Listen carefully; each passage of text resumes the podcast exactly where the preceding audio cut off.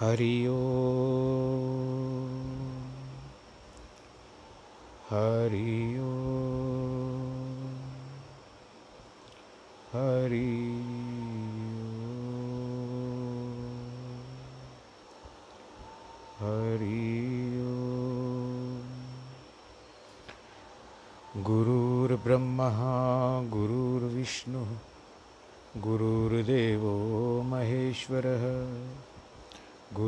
गुरुर्साक्षात् परब्रह्म। तस्मै श्रीगुरवे नमः। नाहं वसामि वैकुण्ठे योगिनां हृदयेन च। मद्भक्तां यत्र गायन्ति तत्र तिष्ठामि नारद। जिस घर में हो आरती, चरण कमल चितलाय तहाँ हरि वासा करे, ज्योत अनंत जगाए।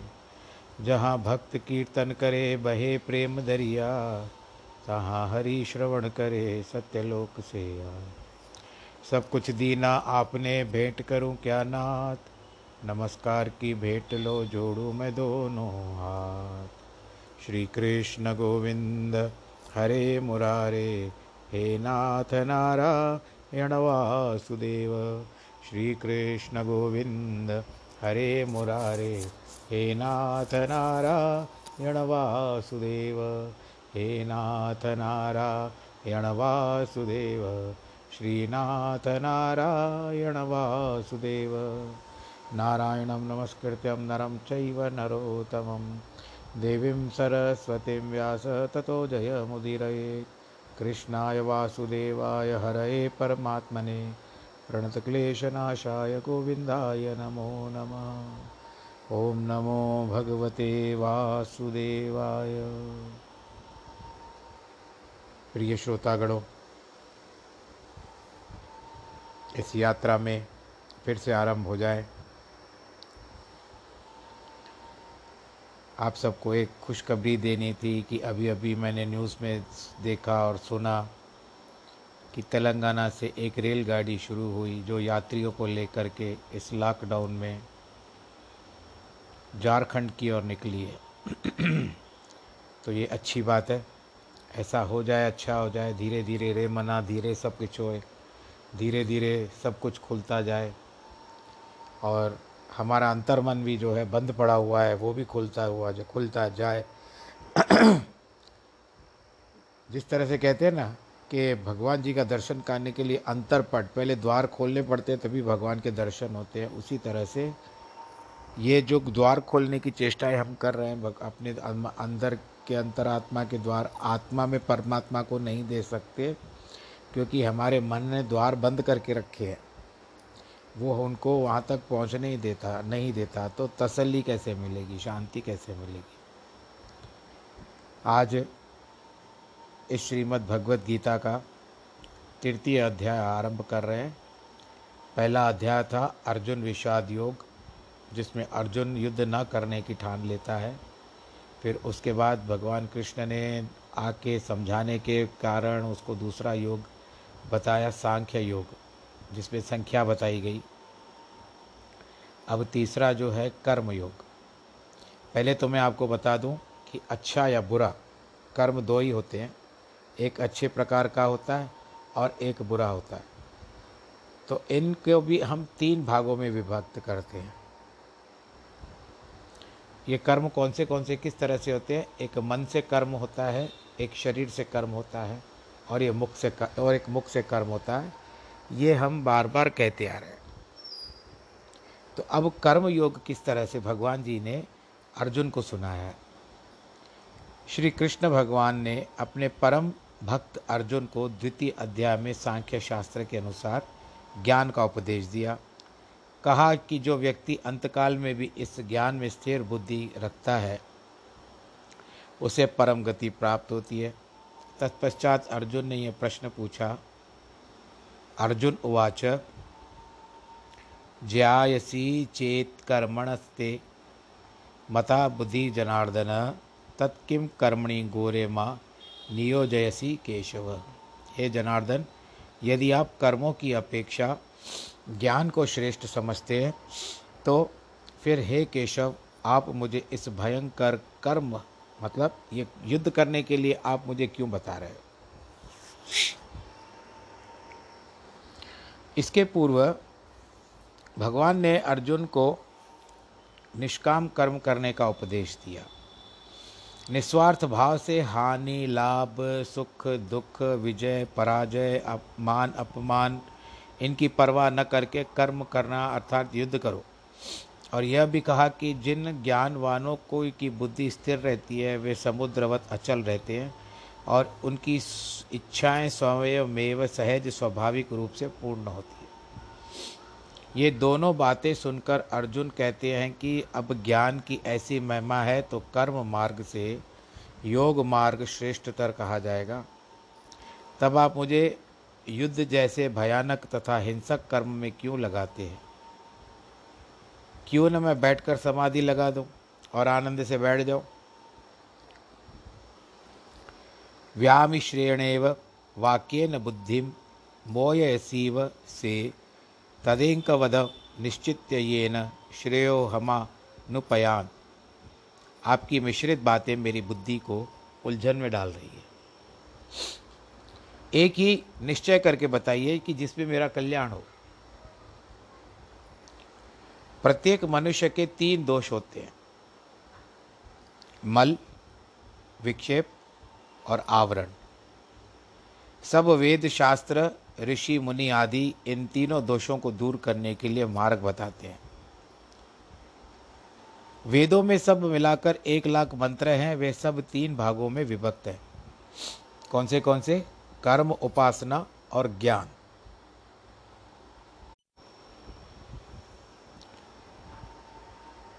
कर्म क्या होता है? निष्काम कर्म करने से मल दूर होता है। मल का अर्थ होता है शरीर की मैल, मन की मैल, ये प्रकार के मल। अर्थात पूर्व पूर्व जन्म में किए हुए पापों के कारण जो बुरे संस्कार मन में पड़े हुए हैं, वे दूर हो जाते हैं और अंतकरण शुद्ध हो जाता है। अब ये भी देखिए कि आज घर घर में सैनिटाइजेशन हो रही है साफ़ सफ़ाई रखी जा रही है। तो ये क्यों है कि कोरोना का मल जिस तरह से निकल जाए, उसका आवरण भी, उसका पर्दा भी यहाँ पर ना आए, उसकी एक छाया भी न रहे, इसके लिए सैनिटाइज करा रहे हैं। तो ये भी बात है कि इनको निकालने के लिए जो आ चुका है, उसको निकालने के लिए होता है। दूसरा होता है उपासना। एक हो गया कर्म, दूसरा हो गया उपासना। भक्ति करने से मन की चंचलता दूर हो जाती है। तीसरा ज्ञान, ऊपर से जो आवरण, अर्थात अज्ञान रूपी पर्दा आ गया है, जिसके कारण हम स्वयं शरीर को समझ रहे हैं। मैं आपको बता रहा हूँ, मल तो का अर्थ होता है कि मैल, विक्षेप होता है कि चंचलता, यहाँ से वहाँ भागने, भागते रहते हैं, और आवरण, तीसरा उसका अर्थ होता है पर्दा।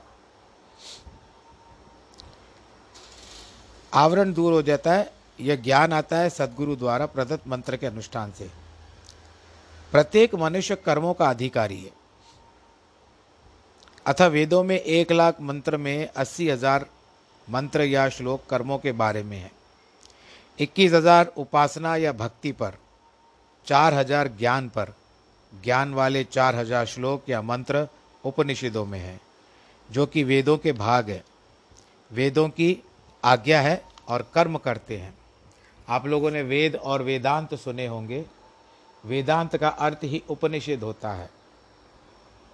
और ये लगभग 104 और 108 के बीच में उपनिषद।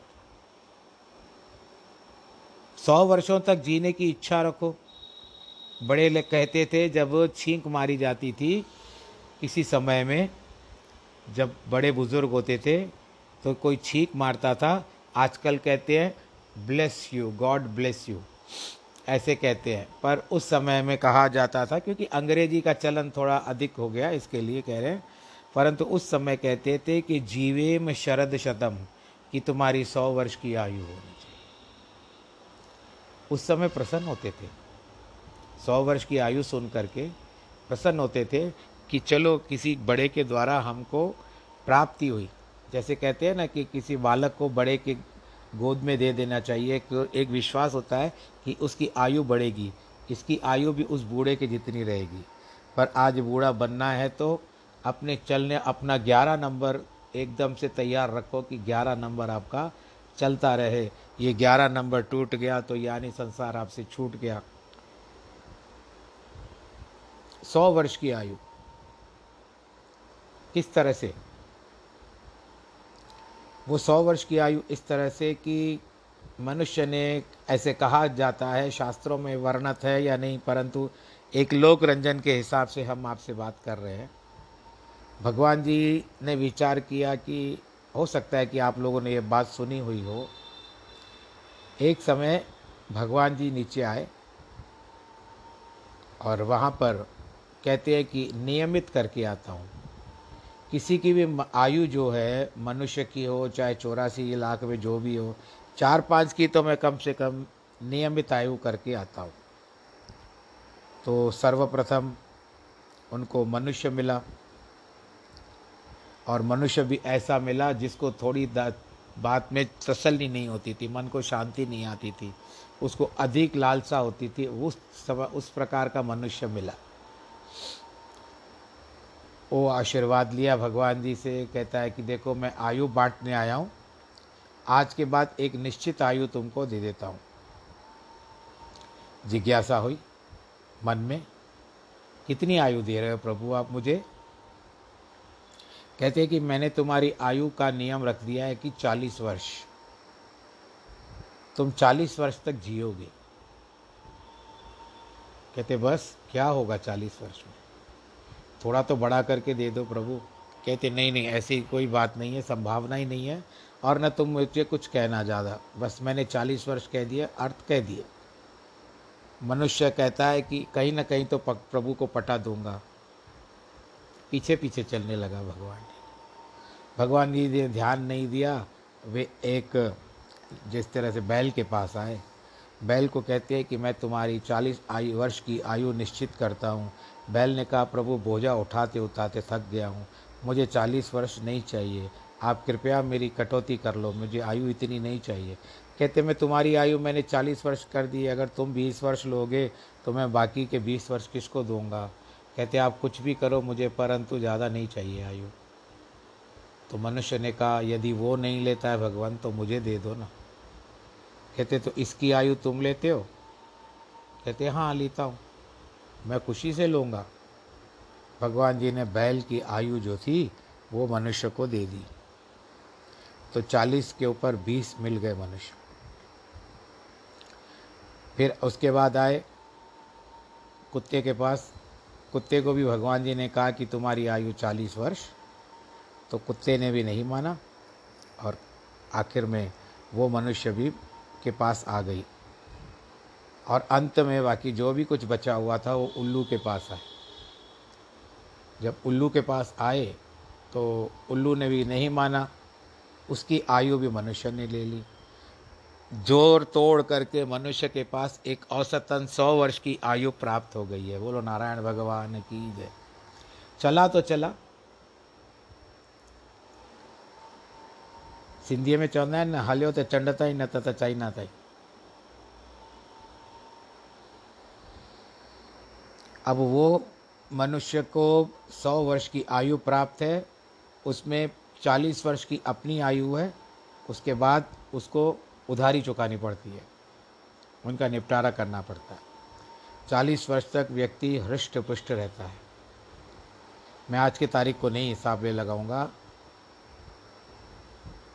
बाकी का, ऐसे एक सामान्य रूप से मनुष्य किसी किसी के साथ कुछ भी घटित हो जाता है, उन सबको छोड़ करके एक सामान्यतः मनुष्य चालीस वर्ष की आयु में हृष्टपुष्ट होता है। उसके बाद उसका दायित्व बढ़ जाता है। बच्चे बड़े हो जाते हैं, उसके लिए ये करना है, वो करना है मकान बनाना है, ये करना है, वो करना है। ऐसे कहते कहते ढो, जैसे ना वो क्या बोझ उठाते हैं। बीस वर्ष की आयु होती है। बीस वर्ष की आयु होने के पश्चात उनको क्या होता है? उस बीस वर्ष की आयु में उस मनुष्य की साठ वर्ष तक की आयु आ गई तो अभी लगभग बूढ़ा हो चुका रिटायरमेंट भी आ जाती है।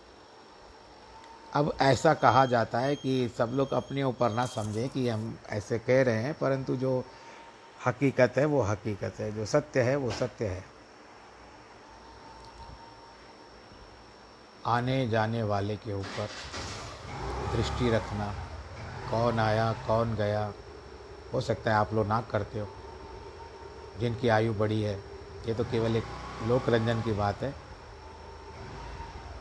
सबसे गुस्से में बात करना, ये करना तो ये एक पशु जिसको कुत्ता कहते हैं, उसकी आयु को बिता रहा है, उसकी उधारी चुका रहा है मनुष्य। और अंततः यदि इतनी आयु ले भी गया, लंबी आयु ले भी गया तो अंत समय में जब उससे मिलने जाता है कोई तो वो उसको बेचारा टटोल करके पूछता है। कि भाई तुम फलाने व्यक्ति हो, मैंने तुमको पहचाना नहीं है, मेरी आँखें नज़र कम हो गई है, मैं देख नहीं पाता हूँ। तो उल्लू भी तो ऐसे ही होता है, रात को देखता है, दिन को देख नहीं पाता। सौ वर्ष की आयु। अब चलो, हम डेढ़ सौ वर्ष की आयु की बात करते हैं। अगर किसी को लेनी है डेढ़ सौ वर्ष की आयु तो बड़ा सरल उपाय है। अगर जीना है क्योंकि जीना इसी का नाम है। किसी की मुस्कुराहटों पे हो निसार। किसी का दर्द मिल सके तो ले उधार। किसी के वास्ते हो तेरे दिल में प्यार। जीना इसी का नाम है। अगर उस भाव से जीना चाहते हो तो हम लोग करते हैं। चलो, डेढ़ सौ वर्ष की आयु जियो। इस तरह से जियोगे? बताया गया है, ऋषि मुनियों के द्वारा अनुसंधान में, खोज में बताया गया है कि यदि आप आंवला जो होता है, उस पेड़ के नीचे बैठ जाओ वहाँ पर लंबी लंबी साँसें लो, जिस तरह से योगासन करते हैं, और आप वहाँ पर गायत्री मंत्र का जाप करो। इसको सिद्ध करना पड़ेगा। कम से कम आपको डेढ़ लाख से लेकर के पाँच लाख तक गायत्री का मंत्र सिद्ध करना पड़ेगा। तो हो सकता है कि आपकी आयु डेढ़ सौ वर्ष तक चली जाए। परंतु उसके बाद भी अब के तारीख में अगर आप डेढ़ सौ वर्ष की आयु चाहते हो तो अच्छी तरह से व्यवस्था करके रखना, क्योंकि डेढ़ सौ की तो आयु ठीक है, आपने प्राप्त कर ली, परंतु आपको संसार में भी तो रहना है, उस संसार में आपका जुगाड़ किस तरह से होगा, क्या होगा, कितने लोग आपके साथ जीवित रहेंगे, संसार में आपको कौन छोड़ करके जाएगा, उसके सिवा है या नहीं है, ये सारी बातें आपको वो भी गिननी है। उसके बाद आप लोग निश्चय कर लो, बोलो, नारायण भगवान की जय।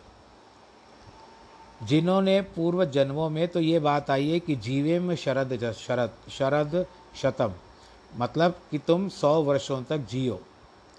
जिन्होंने पूर्व जन्म में उत्तम कर्म किए हैं, उन्हें भक्ति प्रिय लगती है। जिन्होंने कर्म भी उत्तम किए हैं, उपासना भी किए हैं, उन्हें इस जन्म में गुरु जल्दी मिल जाता है।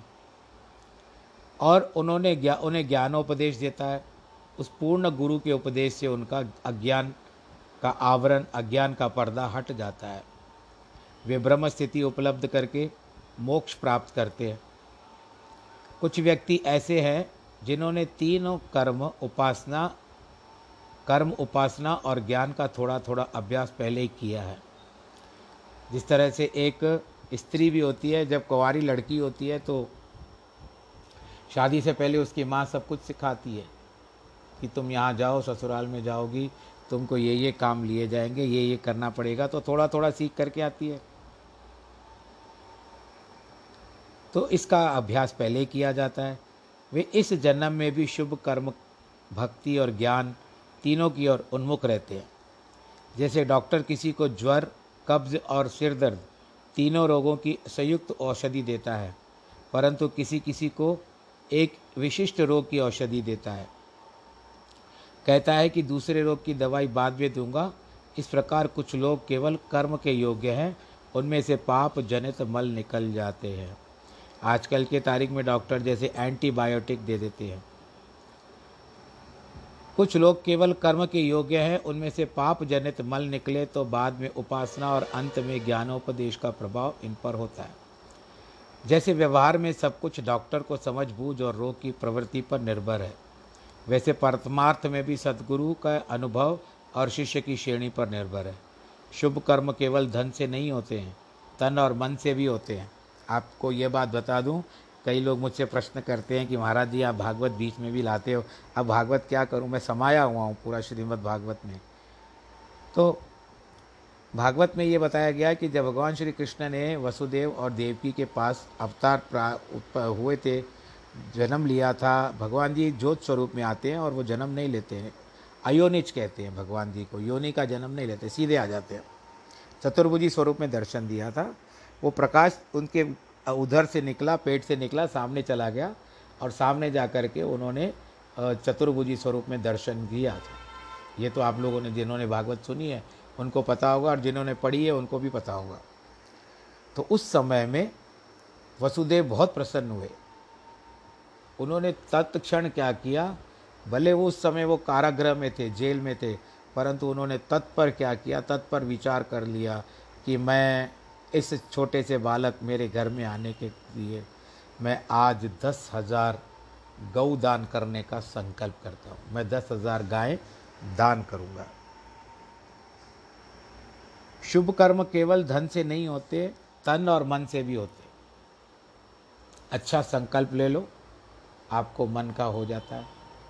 अब जैसे मैंने अभी एक बात और विचार करते हैं कि मन, वचन, कर्म, यानी शरीर से, वचन से और मुख से आपने कर्म किए। अब आप इसमें यह विचार करो कि आपने बुरा कर्म किया। शरीर से किया, मुख से किया, मन से किया। परंतु कलयुग में भग, ऐसा माना जाता है, संतों का कहा जाता है कि भगवान जी ने कलयुग में मन के पाप को बहुत ही कम कर दिया है। यानी मन का पाप नहीं आपको लगेगा, परंतु किसी सीमा तक, किसी सीमा तक आपको मन का पाप नहीं लगेगा। परंतु आप सीमा पार गए तो मीटर चालू। बोलो, नारायण भगवान की जय। मीटर तो चालू रहेगा आपका हो जाएगा वहाँ से। बुरे कर्मों का, किसी के प्रति बुरा सोचने का, बुरा कर्म करने का। आप इस तरह से देखो कि बुरा सोचना बुरा नहीं है, परंतु बुरे सोचने के ऊपर अमल करना वो बुरा हो जाता है। क्योंकि आपका मन है, ये स्थिर नहीं रहता, नीचे ऊपर होता रहता है। कभी किसी के प्रति बहुत प्रेम आता है, कभी उसी के ऊपर बहुत क्रोध आ जाता है। और जब क्रोध आता है तो आप कहते हो कि इसके बाद आज से इसका खाना पीना बंद, कमरे में बंद कर देते हैं। परंतु जब उनके ऊपर बहुत प्रसन्न होते हो तो उनको कपड़े वगैरह ले करके दे देते हो। बोलो, नारायण भगवान की जय। तो मन का विचार जो है, वो किसी क्षण तक आपको बुरे, बुरा सोचा, सोचने पर मजबूर करता है, पर उसका अर्थ ये नहीं कि आप दिन भर उसके लिए बुरा सोचो। आपकी कैब भी तीस रुपये तक चलेगी, दो किलोमीटर, उसके बाद तो मीटर चलता रहेगा। तो ऐसा नहीं समझना चाहिए। और परंतु अगर शरीर से और मुख से जो कर्म किए, वो तो आपको बुरा कर्म तो लगेगा ही लगेगा। मन का पाप किसी क्षण, किसी समय तक के लिए थोड़ा कम कर दिया है। मैं एक बहुत बड़ी प्रेम की बात आपको बताता हूँ। मैं प्रच, मेरी ये कथा प्रचलित है। वो आता है कि कब आपको क्रोध आता है? पुरुषों को या स्त्रियों को? तो बुरा सोचने लगते हैं। वो तो आपने सुना ही होगा बुरा जो देखन मैं चला, बुरा न मिलिया कोई, जो तन खोजा अपना, मन खोजा अपना मुझा बुरा न कोई। आपको ये तो पता ही होगा। परंतु आज हम क्यों किसके ऊपर क्रोध आता है, वो है केवल एक ही बात। की स्त्रियाँ होती है, आठ बजे तक देखती है, आठ बजे आई आई आई, अचण वारी आई ईंदी ऊंदी आने केर आए हुआ, माई, अब तक नहीं आई। अभी देखो कितने दिनों से तंग कर रही है मुझे। समय पे आती नहीं है। यहाँ पर बच्चों के जाने का समय हो गया है। ये बच्चे तो चले गए। इनके जाने का समय हो गया। मुझे अभी खाना भी बनाना है, नाश्ता भी बनाना है, ये भी करना है, वो भी करना है। मुझे थोड़ा सहयोग कर देती थी तो कितना अच्छा। पिछली बार मैंने उसको इतना सारा कुछ दे दिया कि तुम अपने घर में लेके जाओ, तुम ज़रूरतमंद हो, ऐसा हो, वैसा हो, कह कर के मैं उसको दे दिया। पर एहसान कहाँ मानती है ये लोग? आज आ जाए तो आज इसकी तो मैं छुट्टी कर दूँगी। मैं बहुत गुस्से में हूँ उसके ऊपर। सवा आठ बजे, आठ बजकर बीस मिनट हुए और आठ पच्चीस को उसकी परछाई दिखाई दी। मन में जैसे शांति आ गई। बोलो, नारायण भगवान की जय। कैसे अभी तो मैं इसको निकालने की सोच रही थी, पर अब आ गई है। मैं इसको निकालूं कैसे? दूसरी भी मिलनी थोड़ी आसान थोड़ी ही है। आज तो करके जाने दो। जाने दो कोई बात नहीं है। आई अम्मा, तुम बहुत देरी कर दी। जाओ जाओ, जल्दी। अंदर चाय बनाओ, मेरे लिए भी बनाओ और तुम भी पियो। तो अभी आपने कितनी देर उसके लिए बुरा सोचा? और हाँ उड़नछू हो गया। उसको देखते ही क्रोध आपका। उसके प्रति जो आपने बहुत सोचा, बहुत ये कर दिया, वो कर दिया। परंतु मिला क्या? वही का वहीं पर राग गया। तो ये मन की बात है। परंतु सत्कर्म ऐसा है कि आपने किसी के लिए अच्छा सोचा मन में, उसका फल आपको अवश्य प्राप्त हो जाएगा। भले उस समय वो सक्षम नहीं थे, दस हज़ार गौ दान करने का, परंतु मन के सोचने से क्यों नहीं होता है? ऐसा नहीं समझना चाहिए, धन नहीं होगा तो दान पुण्य कैसे किए जाएँगे? अभी कईयों के पास पैसे नहीं होते, परंतु उनकी सेवा करने का मन होता है। तो लोग मंदिरों में जाकर के झाड़ू लगाते हैं। और, कई ऐसे रहते हैं जो प्यार से, प्रेम से, श्रद्धा से करते हैं और उनका पैसा भी नहीं लेते। गुरुद्वारों में जाकर के झाड़ू पोछा लगाते हैं। मेरे यहाँ हैदराबाद में जब जब सिंधु भवन बना था तो उस समय नया नया था। मैं वहाँ पर प्रधान पुजारी नियुक्त हुआ था। तो उस समय मैंने देखा कि कैसे रखा जाता है। तो दो चार सेवा करने वाले जो सिंधी समाज के थे, मैं उनकी बड़ाई कर रहा हूँ आज। वो आते थे सुबह को मंदिर, सारे मंदिर में झोड़ झाड़ू पोछा लगा के जाते थे। झूलेलाल जी के मंदिर में आकर के, और बाकी गुरु गुरुद्वारा भी पास में ही है। आप लोग कहाँ, यहाँ के हो, हैदराबाद सिकंदराबाद के हो तो आपको पता होगा। जो नहीं भी हो तो उन्होंने हैदराबाद के सिंधु भवन के बारे में सुना होगा। तो वहाँ पर दो चार लोग आते थे, सुबह को झाड़ू पोछा लगा के जाते थे। और वो भी सुबह छः साढ़े छः बजे आ देते थे। तो ऐसे तो बात आती है। तात्पर्य यह है कि मन का संकल्प शुद्ध हो। प्रत्येक मनुष्य शुभ कर्म कर सकता है। परमात्मा हृदय की श्रद्धा और भावना देखता है, उसके बाद फल देता है। गुरु नानक साहब एक बार एमणाबाद में जाते थे। जब जब जाते थे एमणाबाद में तो सदैव एक गरीब लालू नामक बड़ई के पास रहते थे। बड़ई यानी लकड़ी का काम करने वाला, जो प्रतिदिन चार आठ आने मुश्किल से कमाया करता था। उस नगर के प्रधान मालिक बागू ने, मलिक बागू ने एक बार महायज्ञ किया। उस अवसर पर गुरुजन थे तो उस नगर में, परंतु मलिक बागू का उन्होंने निमंत्रण स्वीकार नहीं किया। और नहीं वहाँ गए। वे जानते थे उसका धन, पाप एवं अत्याचार से अर्जित है। वह उसे प्रमाणित भी कर दिखाया। उसकी पुरियों और मालपुओं को हाथ में रखकर ज़ोर से दबाया तो उनमें से खून बहने लगा। और लालू के साग से डोडे रोटी से जो दुग्ध की, दूध की, धवल धवल कहते श्वेत को। आप जिस तरह से, हिंदी में अगर मैं आपको कहूँगा कि वाइट वाइट जिस करो, अंग्रेज़ी है तो उसको आप रंग में कैसे कहोगे? तो आप लोग कहोगे सफ़ेद। सफ़ेद रंग का है। ये हिंदुस्तानी भाषा है। उसको कहूँगा, इसका और कोई अच्छा शब्द बनाओ, बताओ। तो आपको जिनको थोड़ी बहुत जानकारी होगी हिंदी की, वो वो कहेंगे श्वेत। श्वेत आता है। अब उसके ऊपर और कहेंगे कि आगे बताओ और इसका कोई अर्थ निकलता है का? इसका कोई और पर्यायवाची निकलता है? तो उसका पर्यायवाची है, वो होता है धवल। श्वेत के बाद आता है धवल। आप लोग नोट करके रखिएगा इस बात को। तो दूध की जो धारा होती है, वो धवल होती है। एकदम शुद्ध। श्री कृष्ण कल ही, मैं इंटरव्यू देख रहा था रविशंकर जी का तो उन्होंने कहा कि आप दिखते तो रंग बिरंगी हो। इंटरव्यू वाला उनसे पूछ रहा था कि आप दिखते तो रंग बिरंगी हो, लेकिन सफ़ेद कपड़े हमेशा आप सफ़ेद ही धारण करते हो श्वेत वस्त्र ही धारण करते हो। तो क्या मैं इसका कारण जान सकता हूँ? तो कहते, इसी रंग में, इसी सफ़ेद रंग में मुझे बहुत सारे रंग मिल जाते हैं। बोलो, नारायण भगवान की जय। ये रविशंकर, श्री श्री रविशंकर जी की बात है। श्री कृष्ण दुर्योधन को छोड़कर दासी पुत्र विदुर के घर जाकर के रहते थे। इसका कारण वही था कि विदुर भी जी भक्त थे, महर्षि थे, भगवान के सच्चे प्रेमी थे, पर दुर्योधन में रति मात्र भी श्रद्धा नहीं थी। एक नगर में एक पूर्ण संत आए, नगरवासी अनेक प्रेमी उनके पास आते थे, तन एवं धन से उनकी सेवा करते थे। एक गरीब महिला भी दर्शन करने और सत्संग लाभ के लिए आया करती थी। उसने भी चाहा चाहा कि संत को भोजन खिलाऊं, पर पैसे की कमी थी। उसका एक पुत्र था, पर वह कमाता कुछ नहीं था। प्रेम भाव उछल पड़ा। एक दिन संत को भोजन के लिए निमंत्रित किया। संत ने उसका सच्चा प्रेम देखकर स्वीकृति दे दी। निश्चित धन दिन पर महिला ने केवल दाल चपाती का प्रबंध किया तो भी संत ने बड़े स्नेह से खाया। महिला के मन में था कि यदि इसके पास धन पदार्थ होते तो खूब पूरियाँ, पकवान, खीर, सीरा, फल आदि संत को खिलाती। संत तो सदैव भावना और प्रेम के भूखे होते हैं। न कि स्वादिष्ट पदार्थों के। संत इस महिला के मनोगत प्रेम भाव को जान गए। उन्होंने प्रभु से अरदास की, प्रार्थना की, परमात्मा इस माता के मन में जो कि भावना या कामना हो उसे पूरा कीजिए। ईश्वर के पास तो संतों का बोलबाला होता है। यानी आप आज के तारीख में कहो तो इन्फ्लुएंस होती है।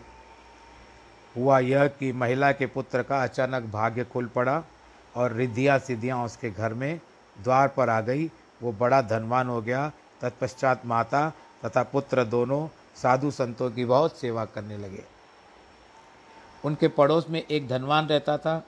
उसकी पत्नी ने इस महिला से पूछा, बहन, तुम्हें यह धन पदार्थ कैसे प्राप्त हुआ? संतों के आशीर्वाद से प्राप्त हुआ है। महिला ने उत्तर दिया, पड़ोसन ने पूछा, तुमने संतों को क्या खिलाया? तो उसने, बहन, मैंने तो केवल दाल चपाती खिलाई। महिला ने पड़ोसन को बताया, उसने सोचा, संत शायद दाल चपाती पर ही संतुष्ट होते हैं। तो इसने एक बार संत को भोजन के लिए निमंत्रित किया। इतने सारे पदार्थों के होने के बाद भी केवल दाल चपाती खिलाई।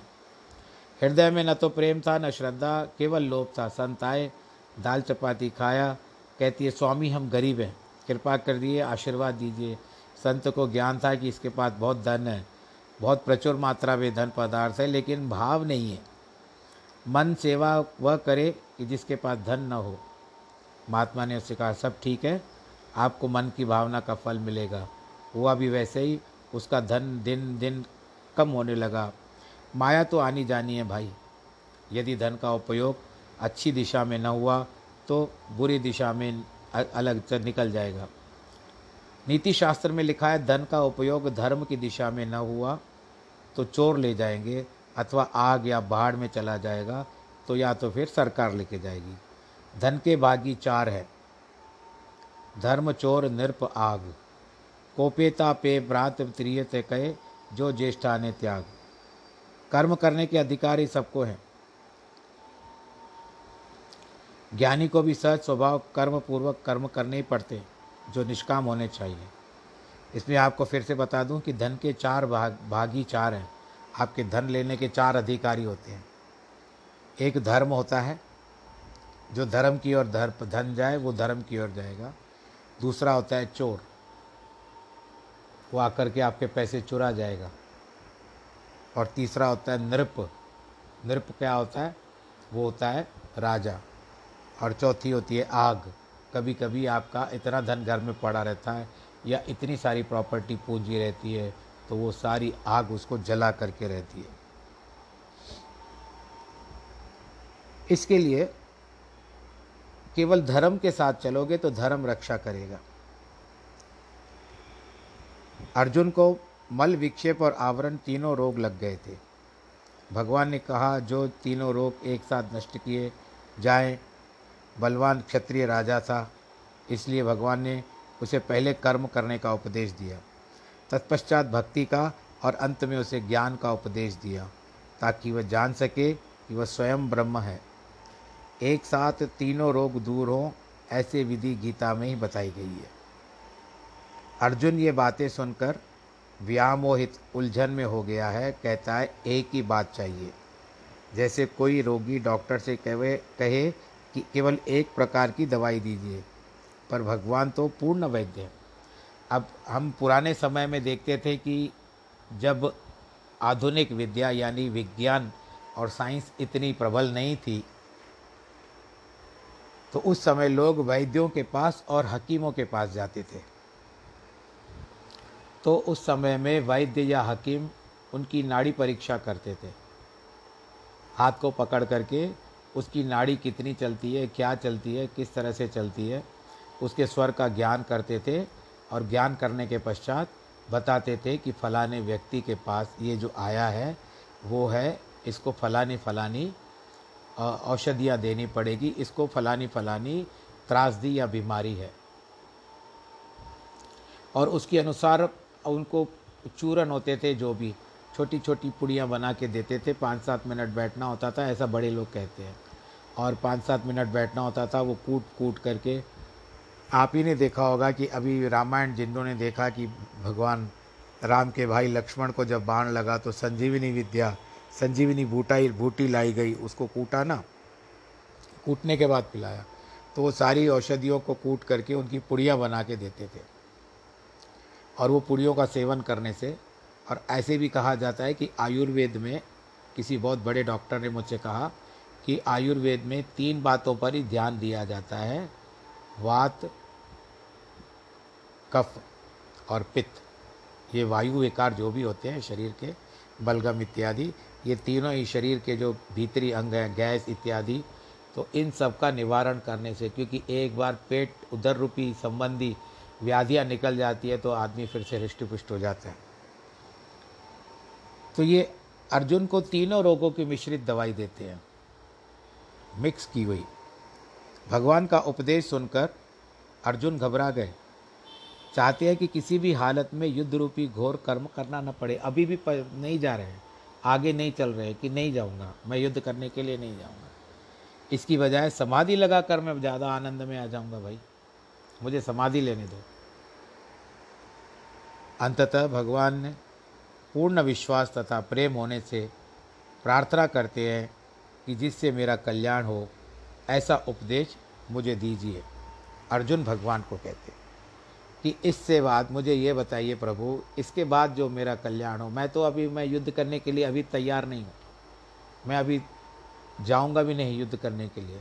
अभी तक मेरे मन की जो ग्रंथियाँ हैं, शरीर में भी जो ग्रंथियाँ हैं, मन में भी जो ग्रंथियाँ हैं, ग्रंथि यानी गीटियाँ हैं, वो खुली नहीं है पूर्ण रूप से। जब तक वो खुलेगी नहीं, मैं जाऊँगा नहीं। और ये मैंने निश्चय कर लिया है।